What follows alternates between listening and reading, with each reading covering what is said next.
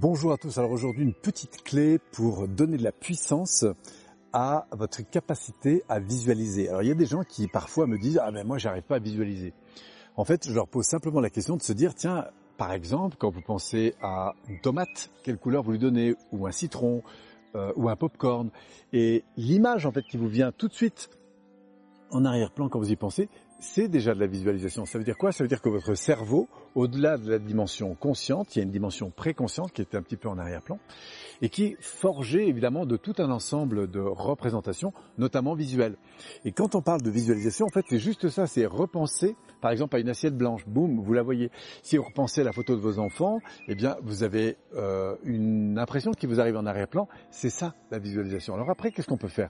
On peut focaliser davantage notre attention sur ce à quoi on aspire. Par exemple, imaginez que demain, je voudrais gagner en confiance dans une situation et que je voudrais visualiser cette situation. Il y a quelques éléments qui vont faire une grosse différence. Par exemple, quand je me vois dans la situation, ben, bien sûr, je peux travailler sur ma posture, comment je me vois dans ma posture, je peux me voir dans les mouvements, je peux me voir aussi dans la manière dont je vais euh, parler, par exemple. Donc là, entendre ma voix quand je suis vraiment en confiance et puis surtout dégager cette euh, énergie. Quelle énergie je dégage exactement quand je me sens vraiment en confiance.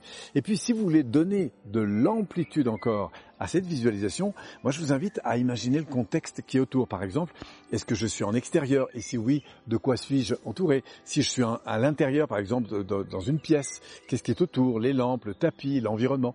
Et puis enfin, de regarder ça un peu en mode dronique, c'est-à-dire d'aller chercher au moins trois points de vue extérieurs différents, et puis enfin de refermer les yeux, et après chacun de ces points de vue, eh bien de revivre l'expérience comme si vous étiez dedans. Et vous allez voir que très très vite, vous allez donner beaucoup plus d'amplitude et de puissance à votre capacité à visualiser.